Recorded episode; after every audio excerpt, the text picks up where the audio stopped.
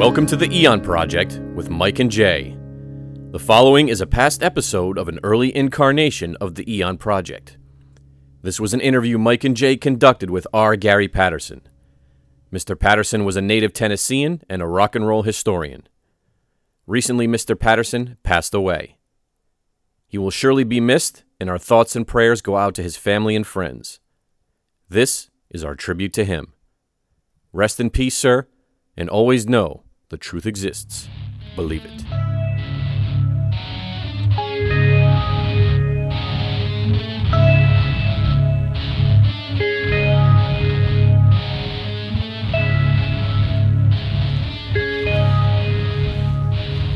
Live from the WNRI studios, perched high atop the banks of the majestic Peters River. Greetings from the jewel of the Blackstone Valley, Woonsocket, Rhode Island. Welcome to the darker side with Mike and Jay. Welcome to everyone. Yes, welcome. We have a, a special treat for you this evening, folks. We do, and it's me. I'm here, Well, you're here every week. You're just uh, an everyday treat. but I'm a special treat. Oh, you're special. My mom right. says I'm special. Oh, you're sweet. We had a great day today. Yeah, we did. We had a great We, day. we went. We jointly went to a barbecue We had a barbecue slash a birthday slash uh, birthday bash. birthday fiesta. Lots of fun. Weather was great. So anyway, we'd like to welcome any uh, any new guests tuning in, and of course, we thank uh, our, our devoted listeners that tune in every week. Who really wanted to know that we went to a bir- birthday party today? Well, they, they enjoy uh, listening to extra special glimpses into our lives. I think that they do. We think we feel they do. I bet they think that we never separate. I bet that's what they think. We. That's true almost. Anyway, as you know, we only have uh, one hour with you uh, each week. Only one. And uh, normally we go on with uh, some uh, small talk and a little uh, banter, and uh, some uh, some bizarre news stories that uh, that we come across during the week.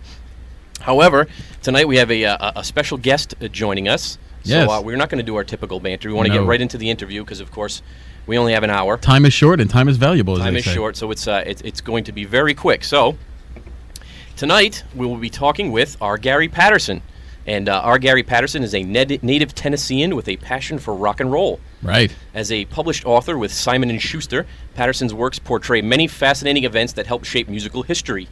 In 1996, Patterson released his first book entitled The Walrus Was Paul, which actually I just read, I just read it too. It's a great book. and uh, I have it here with me today. Yes. And, uh, I is that in case you, you get lost? You can hurry up and flip through the I, pages. I can flip through. Uh, I'm hoping maybe I can mail it to him and he can sign it for me. that would be great. Yeah.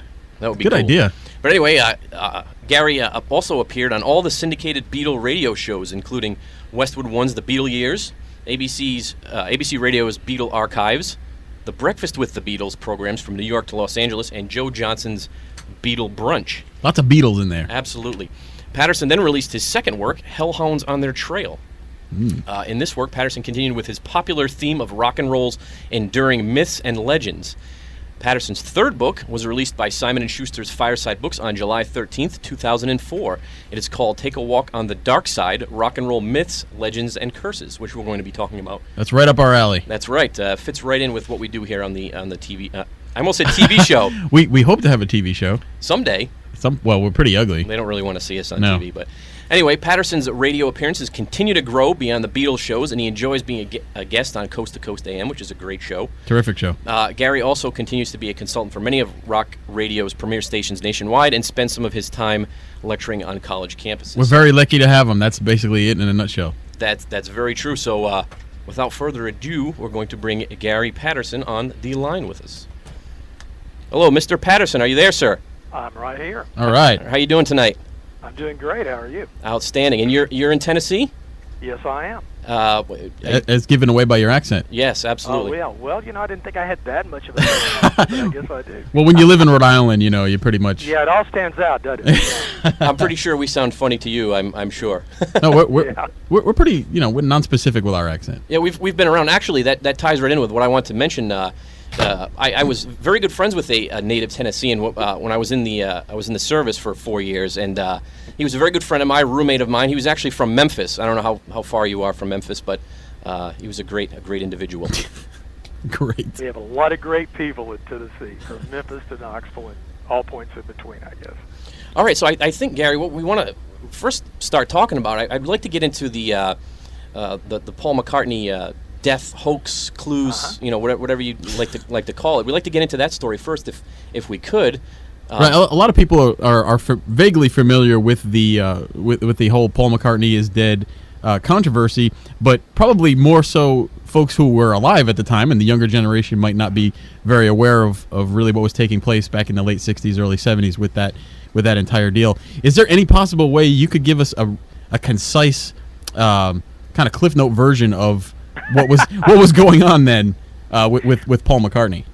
Well, let me just say first of all, I knew that when I saw your guys' show, you know, the Dark Sider, the radio, just it had to be made for me as a guest. Oh yeah. Well, we, we're very. welcome the Dark Side a lot. Let me tell That's you. that's great to hear, and, and you know your works are right up the right up our alley, and we, we, we both enjoy rock music, and we we really like the the paranormal and the occult and all that good stuff. So there you are. Yeah, we're going to have a great time. Great. Let me do the Cliff Note version. First of all, you know, a lot of people would hear this today and they think, you know, this thing is totally ridiculous. It's, you know, it's crazy. It couldn't happen. But you got to remember, it happened in '69 was when the rumors came out. And in the 60s was a turbulent dec- uh, decade. I mean, first of all, John Kennedy was assassinated, and uh, you had Robert Kennedy assassinated.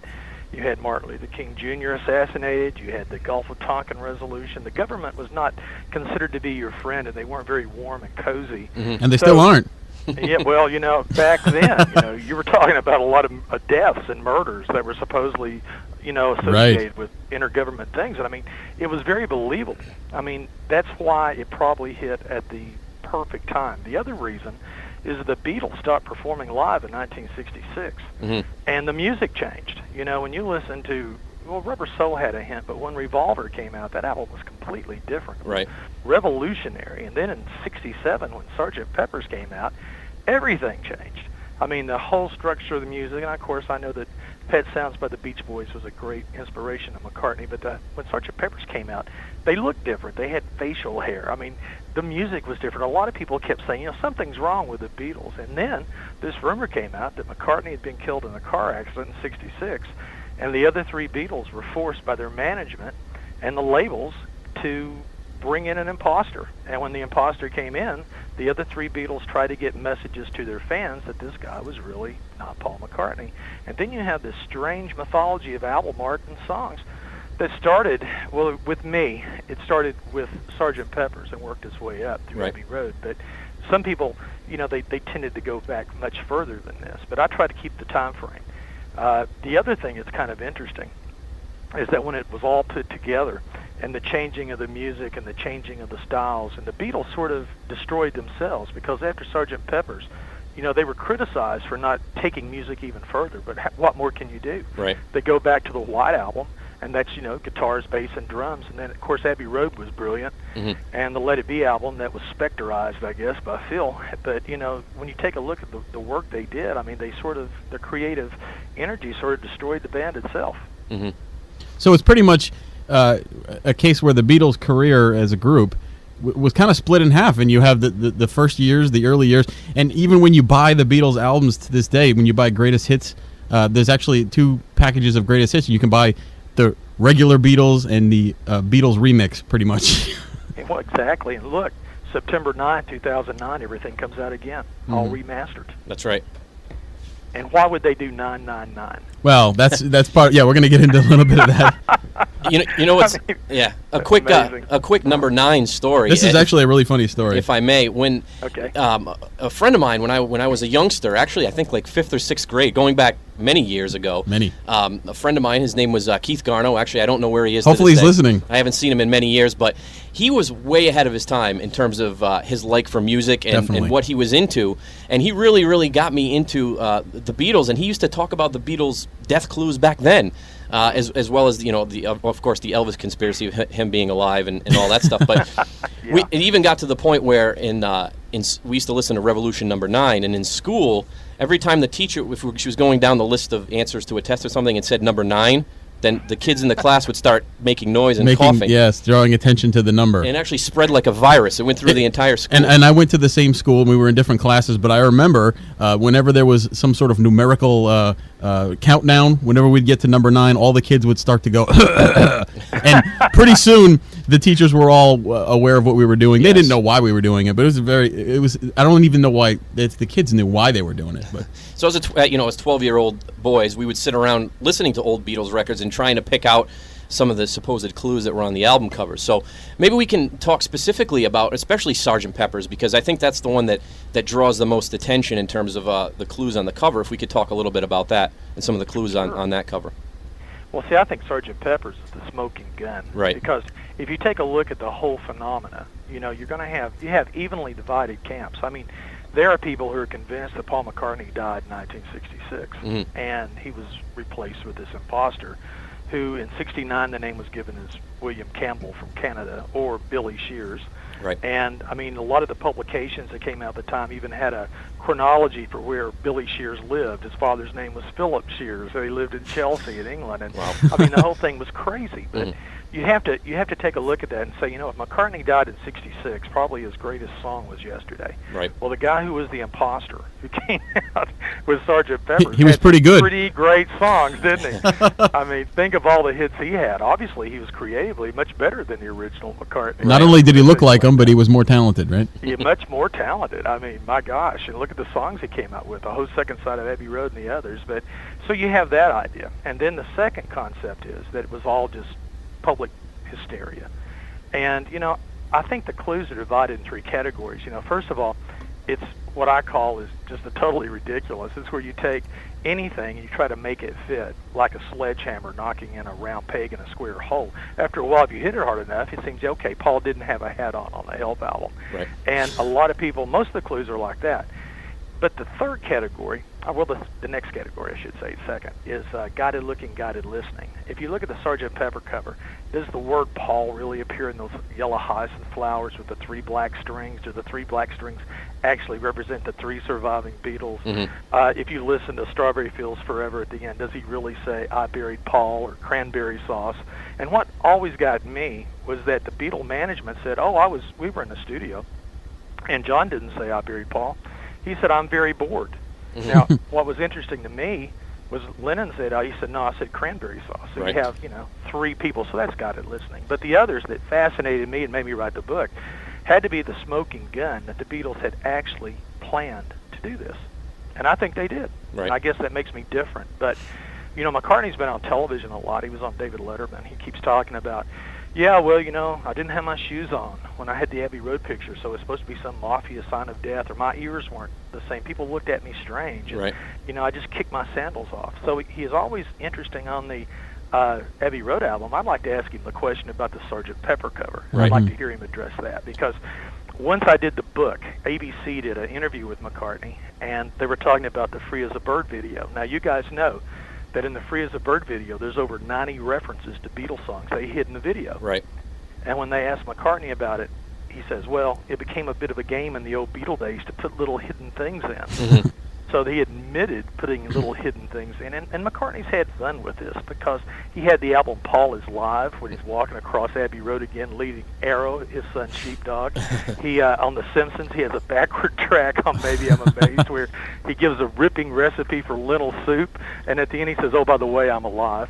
So I mean, he's having a he he probably has a good time with that. I- but it, yeah, I'm sorry. That's okay. Um, I think uh, and I'm sure you're probably going to get to this, but I think the one of the more startling clues. Obviously, you can you can read into a lot of the stuff on the cover, like you said, interpret it as as you will. But the the the whole uh, mirror thing up to the album cover is very interesting. If you could talk about that, Well, I think that's the smoking gun. right? And I, I don't think that anyone could say that that was a coincidence. Mhm. And the reason why, if you know the history of the Sergeant Pepper cover, was that the album was designed by Peter Blake, but the only artistic work on the album cover that wasn't designed by Blake was the bass drum skin, and it was designed by Joe Ephgrave. And you take the word ep and grave, it sounds suspiciously like epitaph Mhm. and grave. And if you look at the cover, there was always the rumor that the word Beatles was on a freshly dug grave, and the figures behind the bass drum were the mourners at the funeral. And it was an open hand over Paul's head. Right. Now, Life magazine said, well, the open hand was a symbol of a Far Eastern death clue. Now, that, that may be totally ridiculous, but at least a hand is over his head. He's picked out of the group. But if you look in the crowd, you'll see Lewis Carroll. And Lewis Carroll wrote Alice's Adventures Through the Looking Glass. So what you do is you take a straight edge mirror, and if you have your CD or your album at home, try this. Take the straight edge mirror, put it in the center of Lonely Hearts so that you can read the reflectant with uh, the album cover in the mirror, and go from left to right, and it spells numeral 1, O-N-E, which is 1 again, and then you have numeral I-X, which is 9, and then it says he die. And between he and die is a diamond-shaped arrow that perfectly points up to Paul McCartney and down to the grave. Right. And that's So basically giving look- you the date too. Yeah, yeah, because on a tombstone, you know, a tombstone's purpose is to tell who died and the date of his death. Well, if the arrow points up to McCartney, that settles the first question. And 119. Now, I had heard later after I did this that some people interpreted it as one, one, one, cross out the fourth one he died. But see, that doesn't really make sense because you have to have a date of death. So what you have is 1, 1 becomes 11, and then 9 that would be November the 9th. Now, Mhm. why it's November the 9th and not September 11th? I guess today September 11th would be more ominous, wouldn't it? But Or January take 9th. at- yeah, take a look at November 9th. What really intrigued me was there's three Beatle references about a car accident Paul McCartney had on November 9th, 1966. So you do have a date of the accident, and the story goes that you know that he was he was not hurt, but the accident occurred at five o'clock in the morning after leaving Abbey Road Studios. So if you look on a calendar to 1966, November the 9th would be a Wednesday. When you turn the album cover over in the back, the album cover is blood red, and George is pointing to the first line of the song She's Leaving Home, and the first line says, Wednesday morning at 5 o'clock as the day begins. hmm And of course, Paul has his back to the camera. So the question is, whoever came up with the phrase "Lonely Hearts," and there were two drum skins designed for the cover, and the only similarity in both drum skins is the way "Lonely Hearts" was written in the exact font. Everything else was different. So it was key to give the clue. So the whole history of the Beatles uh, on Sgt. Pepper's Lonely Hearts Club Band, that phrase was to give a Paul is dead clue. So the question is, why did the Beatles do this? And They put an awful, awful lot of time into it, and as you said before, there's a lot of characters on, on the uh, on the cover, and, and a lot of them have significance. So, um, oh, they do, yeah. so the uh, music's telling us we're going to go to a break, but uh, uh, Gary, you can hold on through the break. Is that right? Sure. That's Great. All right. Well, stay tuned. We're going to get more into uh, into the Beatles.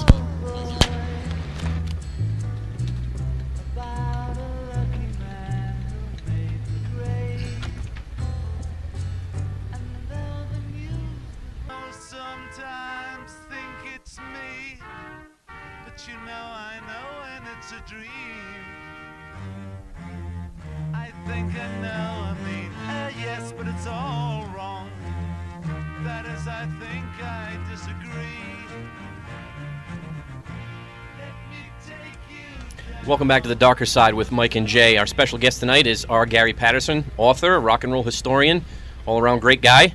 And probably a good bowler, I imagine. I'm sure that he is. Uh, if you have a question for Gary, I'm pretty sure he wouldn't mind taking a, a question from some of the listeners. The numbers here are 766 1380, 769 0600. If you're outside the area, you can call 1 800 949 9674. Gary, you still with us? I'm right here. How you doing? Um, as we just came in from the break, obviously, uh, "Strawberry Fields Forever" was one of the bumper songs coming in. If I might ask you about that song specifically, um, a, a couple things about it. Uh, I heard a while ago that, um, and may, maybe you can shed some light on this, that it was when you listen to that song, John Lennon sounds awfully different than in some of his other songs that he sings. And uh, there was an interview with George Martin where he said that they actually slowed down the vocal track to, to bring down his vocals a notch. You know if that if that's true or not?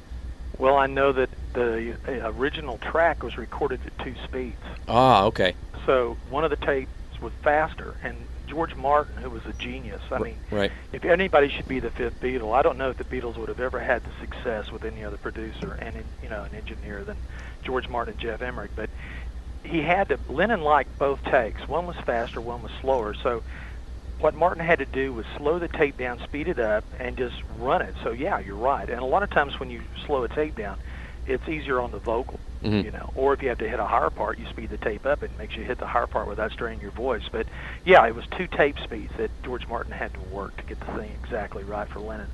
I actually have some uh, some sound editing software that I've been messing with a little bit recently, and I, I took that song because for years and years I was totally convinced that at the end of the song he says I buried Paul.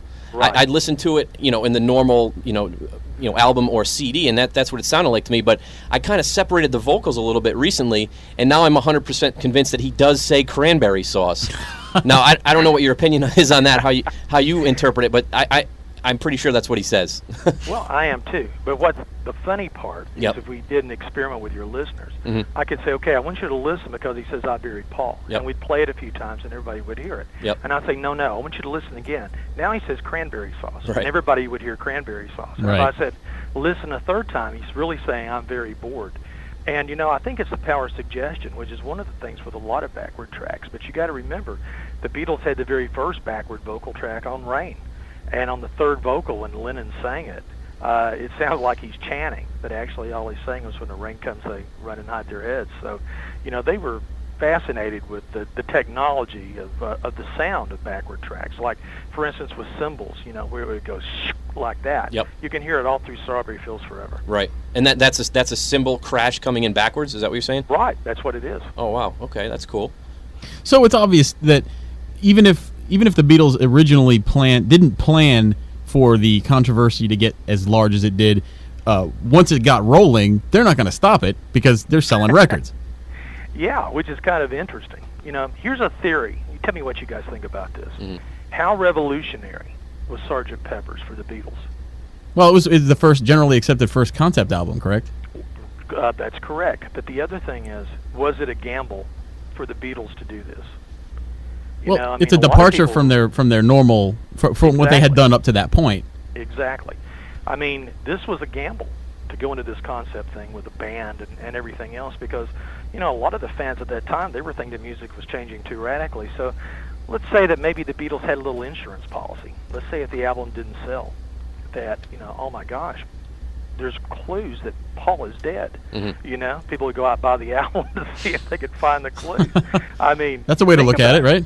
Well, you know, it, it makes sense that it's such a gamble because you had the really big clues on uh, Sergeant Pepper's, and of course, Magical Mystery Tour had some clues that maybe weren't as dominant. Mhm. I mean, people believe them very, very seriously, like the walrus symbol. You know, I remember that when it came out, there was a rumor the walrus or the word walrus was Greek for corpse, which wasn't true, but it didn't matter if it was true. People accepted Right. it, you know, and it became part of the mythology.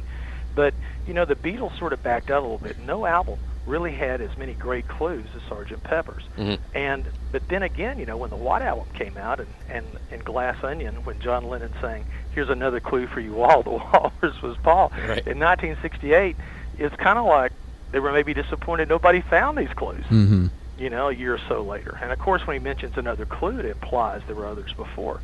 So, you know, then the rumors hit in 69, and then everybody was really into it, and the Beatles denied everything. But Right. if you also remember in 69 of August, which was a few months before October 12th, when the, when the clues broke with uh, Russ Gibb, there was also a murder in California by the Manson family in which Beatle lyrics were written in blood all over the wall. Right. Charles Manson was hearing secret messages from the White Album. So what if uh, Lennon and McCartney were summoned to California and they asked them if they put hidden messages in their songs that might, you know, uh, control people's uh, unconscious thoughts? Well, they wouldn't want to be connected with anything like that at that point. Never.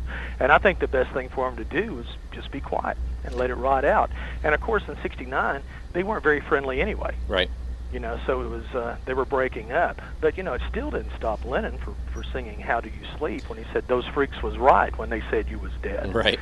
And then when Ringo did back off Boogaloo, Philip Norman said that Boogaloo was a code name the other three Beatles had for McCartney. And there's a line where Ringo says, "Wake up, meathead! Don't forget that you were dead." so you know, you take a look at this. Somebody pretty well knew about it. Right. And uh, but it, it's kind of interesting. The whole thing is, and maybe we'll never know the truth, and maybe that's how a great urban legend should be. That Right. never really, really told. Well, Gary, what, my question would be too: what would be the reason why the Beatles? Let's let's put aside all this for just a minute. What's the reason why the Okay. Beatles stopped touring? Well, I, I don't think it was fun.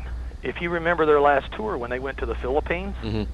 and uh, they went to the Philippines and they snubbed the Marcos family, and uh, Lennon turns on the television set and he sees Imelda Marcos, all these crying little Filipino children, and they were talking about how the Beatles had snubbed them. They wanted to kill And him, I think. the- yeah, the Philippine army was coming after them, and Yeah. they were trying to run to get on the airplane. That's pretty scary. Yeah, and McCartney outran everybody to get on the plane, and, and when, so he wasn't dead at that time. And then, and John tripped, and when John tripped, Alf Bicknell, their their uh, chauffeur, threw his body in front of John, and he was beaten severely. And Wow. when they got on the plane, the plane still couldn't leave, and they announced for Mal Evans and Brian Epstein to come off the plane. And when they came off the plane, they had to give the uh, government all the money from the show. Wow. And when they got on the plane to fly out, George Harrison looked at the others and he said, "You know, it's not fun being a Beatle anymore." hmm And then you got to remember when they did the Beatles are more popular than Jesus Christ. Right. Uh, with Lennon, uh, I think it was in Memphis, uh, which is kind of interesting. But there was a, a report that he'd been Senate, or they, he was subject to be assassinated at nine o'clock, and that's what bothered Lennon because it was at nine.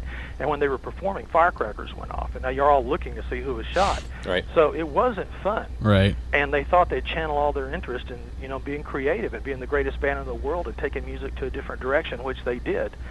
And uh, they never played. Of course, there were rumors that they were going to get back together. And Right. of course, they did play on the rooftop of Apple. You know, but Actually, I did want to mention that. I, you know, with obviously with YouTube and, and a lot of these other video sharing websites, you can see a lot of these really obscure Beatles videos that you'd probably never get to see. And I've, you know, while researching this in the past few weeks, I, I must say that uh, the performance on the on the, the rooftop of uh, Abbey Abbey Road Stu- or excuse me, Apple, uh, what was it, Apple uh, Studio Records, right? Was that what it was? Yeah. Or- Yeah. they um, probably one of the most uh, intriguing performances, really, because Yeah, I think it was one of their last performances together in public. I believe was it not, or was there Yeah. anything else after that? that was it. Yeah. And uh, you know, the story goes that when Clapton got married, Mhm. uh, that they at his wedding with uh, Patty Harrison in London, that the Beatles were going to perform, and that John Lennon didn't show up. But of course, George was there, Paul was there, and Ringo was there. Mhm. And then when Live Aid came out, if you remember, Dick. Let's see, it was Dick Clark was saying, "Everybody, nobody leave because this is going to be a historic moment." And then McCartney came out and played, and the story goes that it was supposed to be McCartney, Harrison, and Ringo were going to play together Right. at the end of Live Aid. But George was afraid he may be shot, and Ringo wasn't confident about his drumming, so they backed out at the last moment. McCartney went out and performed. So Hmm. Wow. I guess it's kind of sad, but you got to also remember, guys, that they were offered 500 million dollars to recreate the Shea uh, Stadium show for 30 minutes, and they turned it down when the anthology came out. And George said, "We can't be the Beatles as long as John is dead." Right. That's well. That's that's you know that's a lot of people would point to that as a sign of integrity and say "Uh, money money doesn't mean that much to me. I you know I I'd rather have people remember how we were rather than hear a, a watered down version. And that's exactly how I feel. And how many bands would do that today? N- not too many, that's for sure. I would say none. I would say New Kids on the Block would probably crawl to get there. You know, For five hundred million dollars, I'll go out there and I'll sing Beatles songs. It won't be anywhere near as good. Of course, maybe they won't. we in- three could do it. That would be interesting. Yeah. that would that would be good. Of course, uh, we probably have, wouldn't have much of an audience. No. If we did, they'd run. Well, I know Gary. We, we wanted to kind of get into a couple of different topics with you today, if that's okay. And I know that the Beatles Yeah. is was was the focus of, of your book, the, the Walrus was Paul, which is a great book, by the way. And uh, what I really enjoyed about it, real quickly, is that you you really entertain all of the theories, and you don't speak uh, poorly about them it, because some people really hold on to those beliefs, and you know you explain uh, in detail what the belief is and, and what you know where it comes from, and and not really passing judgment, which I kind of I appreciate that. Well, I appreciate that too because for me, I love the story. I love the legend, and I'm not I'm not the kind of person you know who who just wants it to blow up. I mean, I'll I'll lead you to three different positions that you can make up your own opinion. But I have friends, like I said, uh, who who really believe that this imposter theory is real. And I mean, there's no use arguing with them. You know, I, I'll listen and I'll smile.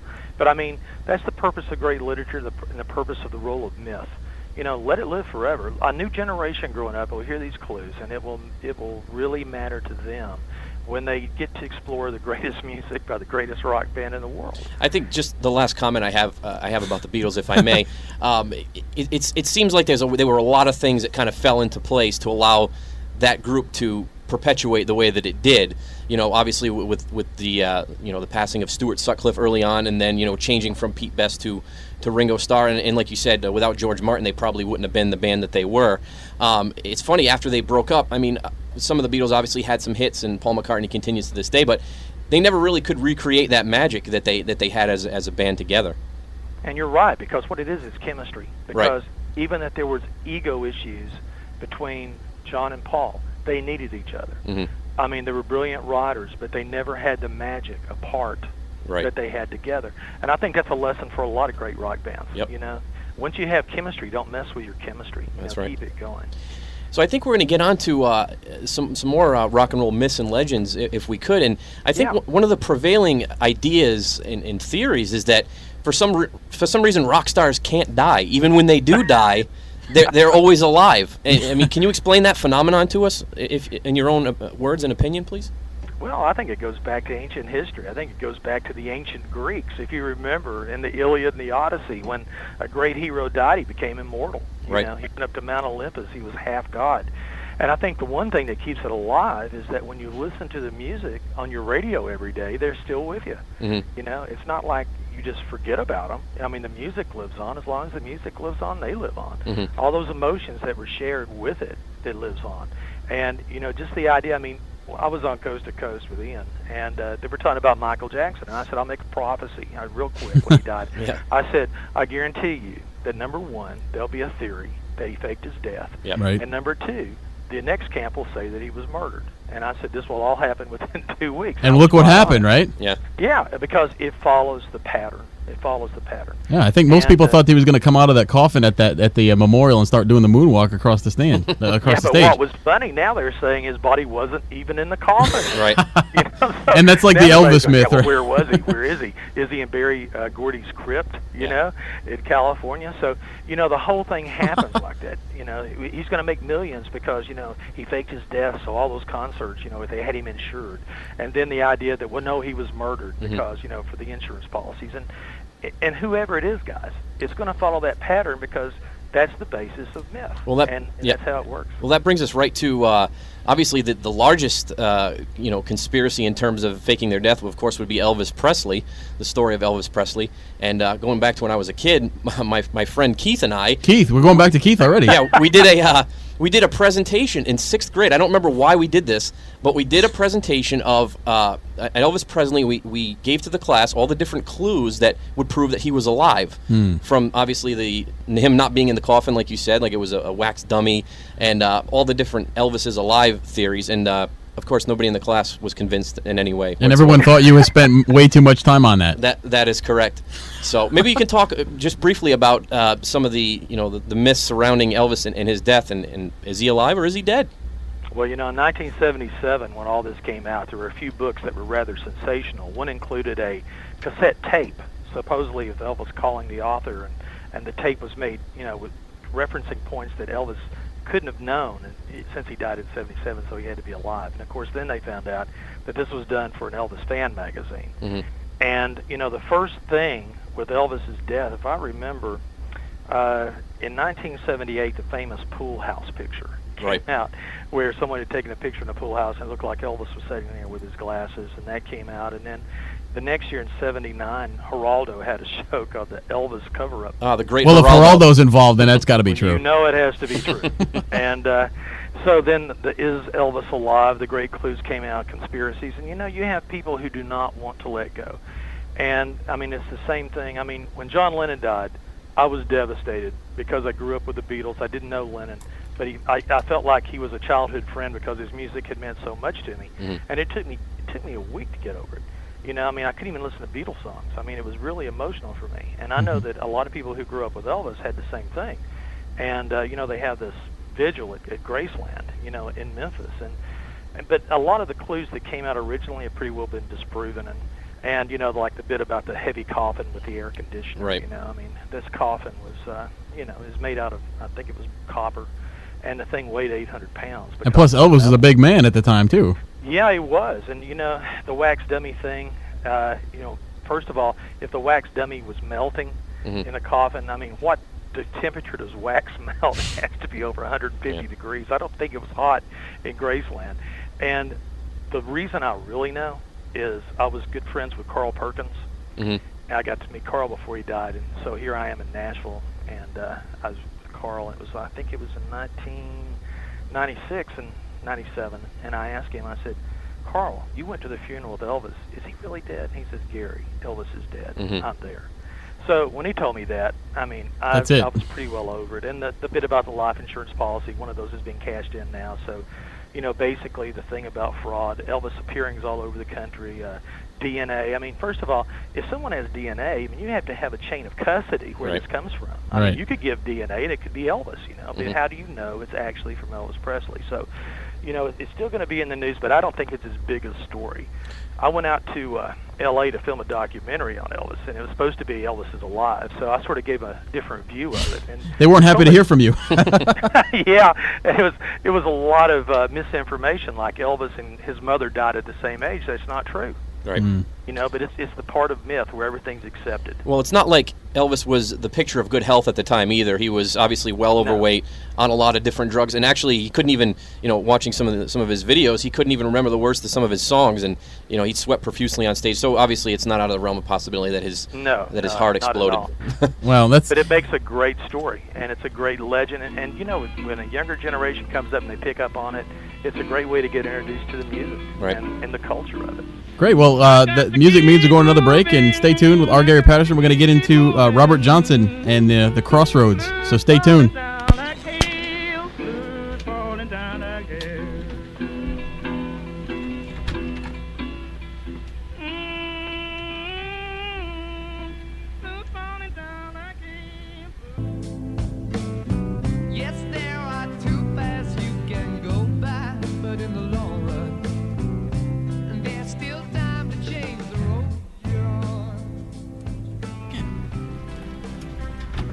Welcome back to the darker side with Mike and Jay. Tonight we're talking to our, R. Gary Patterson. We're talking a little bit about the Beatles, Elvis, some other rock and rolls, rock and roll myths and legends.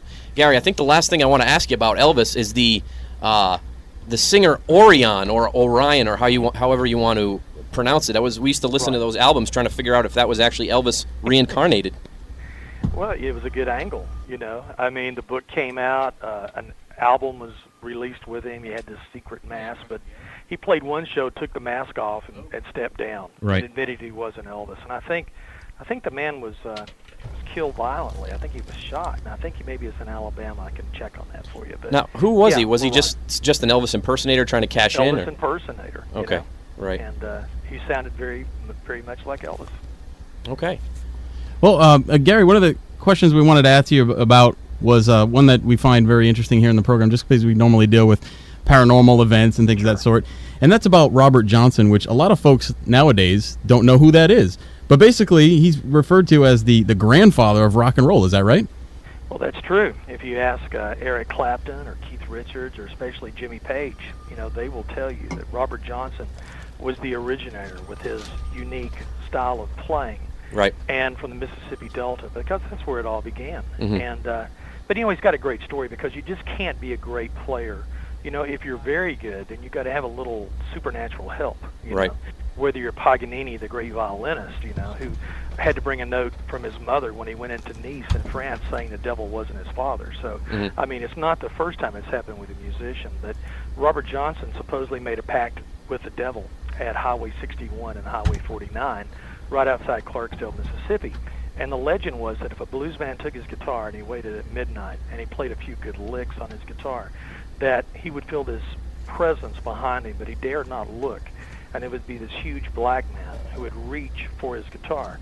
And you would hand the guitar to him, and you would hear the guitar tuned to a very special tuning. Mhm. And once the tuning stopped and the guitar was passed over your shoulder, if you took the guitar back, then you had made your pact with the devil, and you'd be given the power to play the blues, to win women, uh, you know, to to gain fame. I needed the win women part. you could- like that? I could have used that when I was a Not waited teenager. At Crossroads in That- Rhode Island. guys. That- that actually be the South. That actually, according to legend, is uh, correct me if I'm wrong, but th- that's a in uh, from the voodoo legend uh, by the, uh, a deity by the name of Papa Legba, who actually would, Legba. would be the the. Uh, see that I, we do some research on the show. We're not as You ug- guys we're not as great, dumb as we look. But um, yeah, so so Robert Johnson supposedly, and I think most of this took place because uh, just a year before Robert Johnson became somewhat locally famous in the in the Delta for playing outstanding guitar and blues guitar and and all of that, he was a terrible musician. Is that correct? he was terrible. And when he would play, the old blues guys would dodge him. People like Son House, you know, and and uh, Charlie Patton. They didn't want to play with this kid. so he disappears for a while. He goes looking for his father. And when he came back, when they finally heard him play, he was so incredible.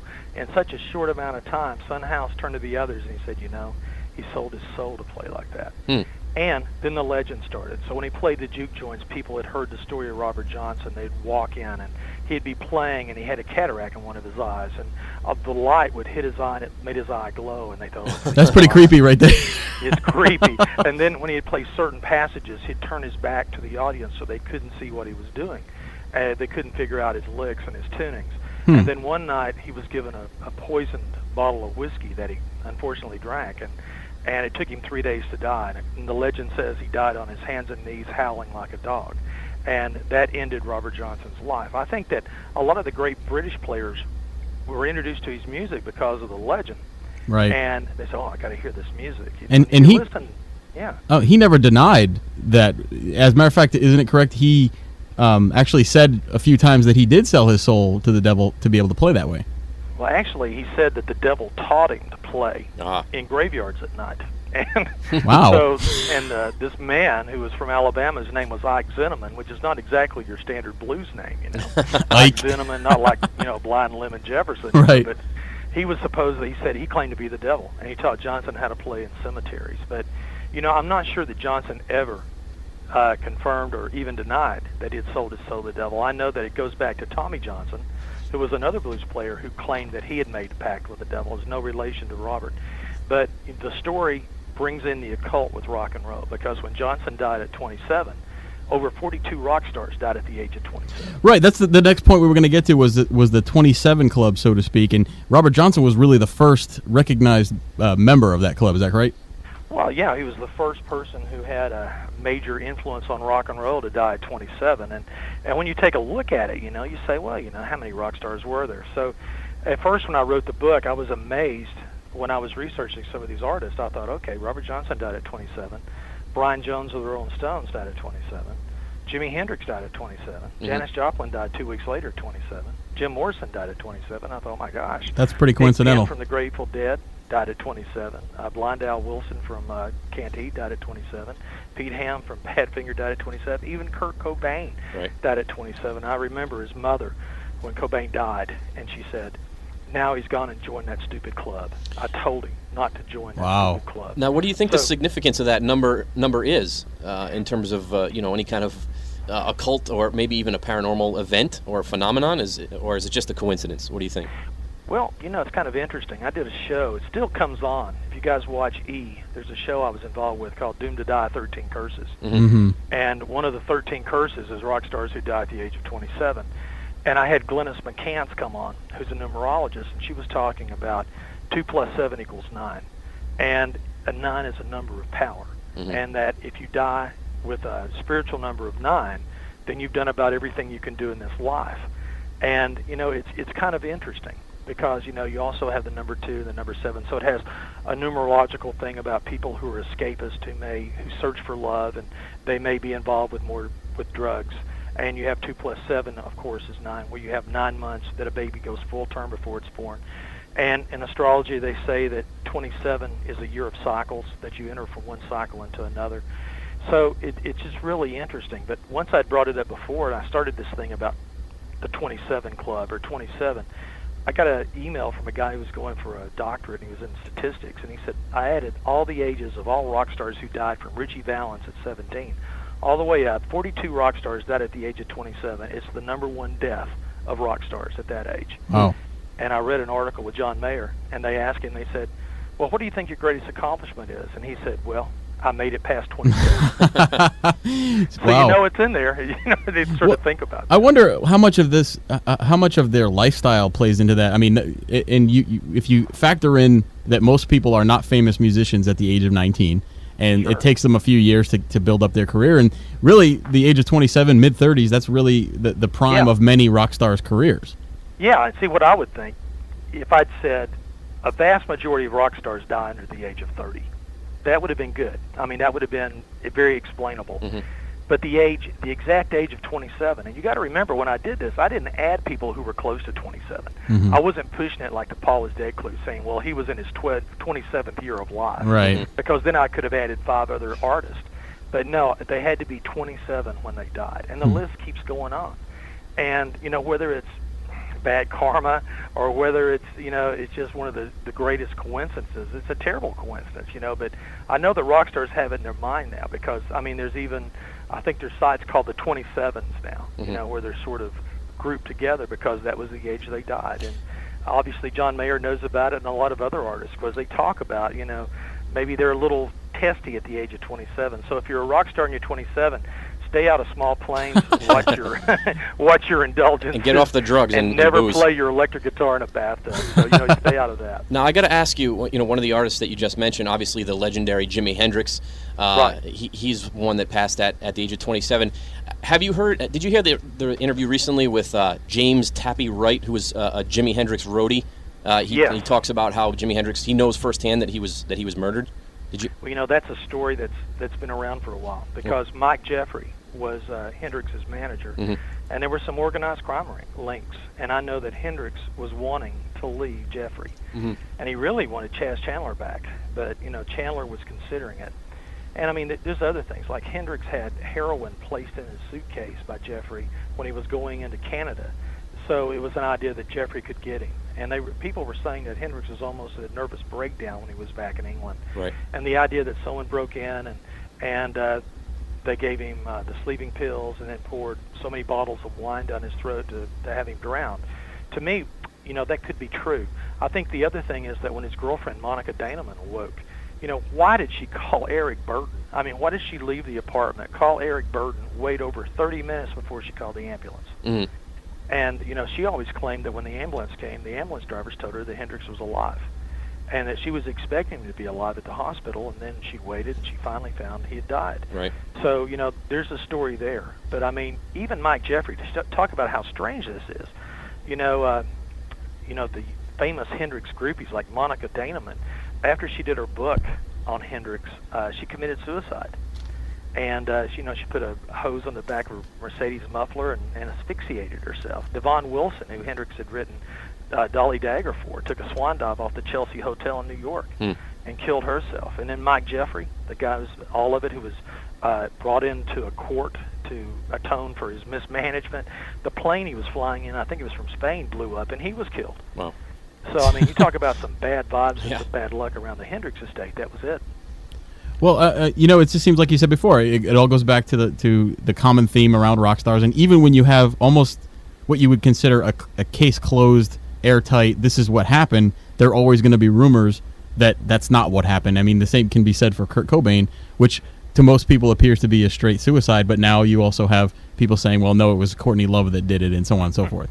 So Yeah, I mean, I've I've heard that there's the case is supposed to be reinvestigated. I know Ian Halperin, who's written two books on the subject, and he told me two years ago he was pretty well convinced they were going to reopen it. So, I mean, who knows? But I mean, these people become legend. The music lives forever. They live forever. It's like Neil Young said, "Rust never sleeps." You Hmm. know, and it's better to burn out, you know, than fade away. Right. So, I mean, that's what keeps them keeps their legend going.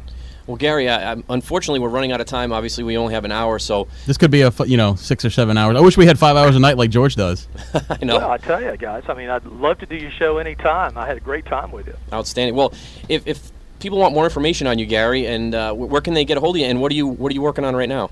Well, you can get me at www.rgarypatterson.com, and you can keep up with me there on, on my appearances. And I've got a nice little photo section on Paul is dead photos you guys would like to check out today. That would be I great. stuck that up just for you. Oh, great. I'm sure. and no, really. And uh, the other thing is that I'm I'm trying to work on a couple of television projects. Mhm. So I've been out to Hollywood working on a few things in development, and uh, I'm still researching some more books and getting it together. I've got a, some great stories that are rather chilling. I Mhm. guess my next one will probably be one of the scariest books I've ever written in rock and roll. So it's got some stories that uh, you guys will love. That's great. That sounds great. Gary, the right uh, up our alley, huh? the the uh, the last question I, I have, rock and roll related question. It's the biggest myth, legend, conspiracy, whatever you want to call it, uh, that I can think of. Is what does the R stand for in your name, R. Gary Patterson? Well, you know, that's kind of interesting. The reason I use the initial Mhm. is because there is a famous painter whose name is Gary Patterson, Ah, and he does a lot of sports. I mean, he's great. I mean, I love his stuff. But, you know, sometimes I get emails for him offering to pay me twenty thousand dollars to do a print. And you say, okay, I'll do it. I, I would I'd be glad to do it, but I think they got the wrong one, and I'm sure he gets a lot of interesting emails too on rock and roll myths and legends. So I have to differentiate myself from from that. That's why the initial is there, but actually it stands for Rudolph and Wow. uh, Rudy. So that's uh, that's my first initial, but that's why the initials on the website because you know. Got to give him some peace and, and me too. Well, But Ga- if Garrett- anybody would like me to do a painting, I'd be glad to do it. Twenty-five thousand, I can do a good one. I'm sure you're talented. I'm not going to lie to you, Gary. When I was emailing you the first time, I wrote the wrong name in the email window, and I wrote, I emailed Gary Patterson, the painter, and he said you got the wrong guy, and then I emailed you. So Well, I'm sure he's never heard that before. No, but I, I'm sure it's kind of funny. I've not met him, but I'm sure we would have many great stories to tell each other. All right, Gary. Well, listen, we really appreciate it. I mean, we're just we're just a little uh, production here, but we appreciate you taking the time for us and uh, and coming on and, and shedding uh, some some light on, on some of these myths and legends and taking the time with us today. Hey guys, I had a great time. Call me anytime. Let's do it again. Thanks, Gary. No problem. Take All care. right. Take care. Bye-bye. Bye-bye. Well, our guest tonight was R. Gary Patterson. Certainly, that hour flew, Absolutely. and uh, definitely, I don't think anyone would have any more information on any of those subjects than that man. No, and, and like like you said, I think hopefully hopefully in the future we can we can have him again on at some point and we can get into some of the more interesting uh, myths of rock and roll. Um, but if you want more information on our Gary, R. Gary Patterson, you can reach him at rgarypatterson.com. And you can reach, and actually, our website is up and running. It is. You can you can view our beautiful faces at www.thedarkersideradio.com, and there you can also check out some other cool stuff. You can get a hold of us and uh, check it out. That's right. You can uh, view some of our past shows. It's still in, uh, it's still kind of in construction form. We're looking at uh, hopefully archiving our past shows on there as well at some point, so you can go right online and listen to them. So next week we'll be dis- discussing another interesting and exciting, strange topic. But until next time, just remember the truth exists. Believe it.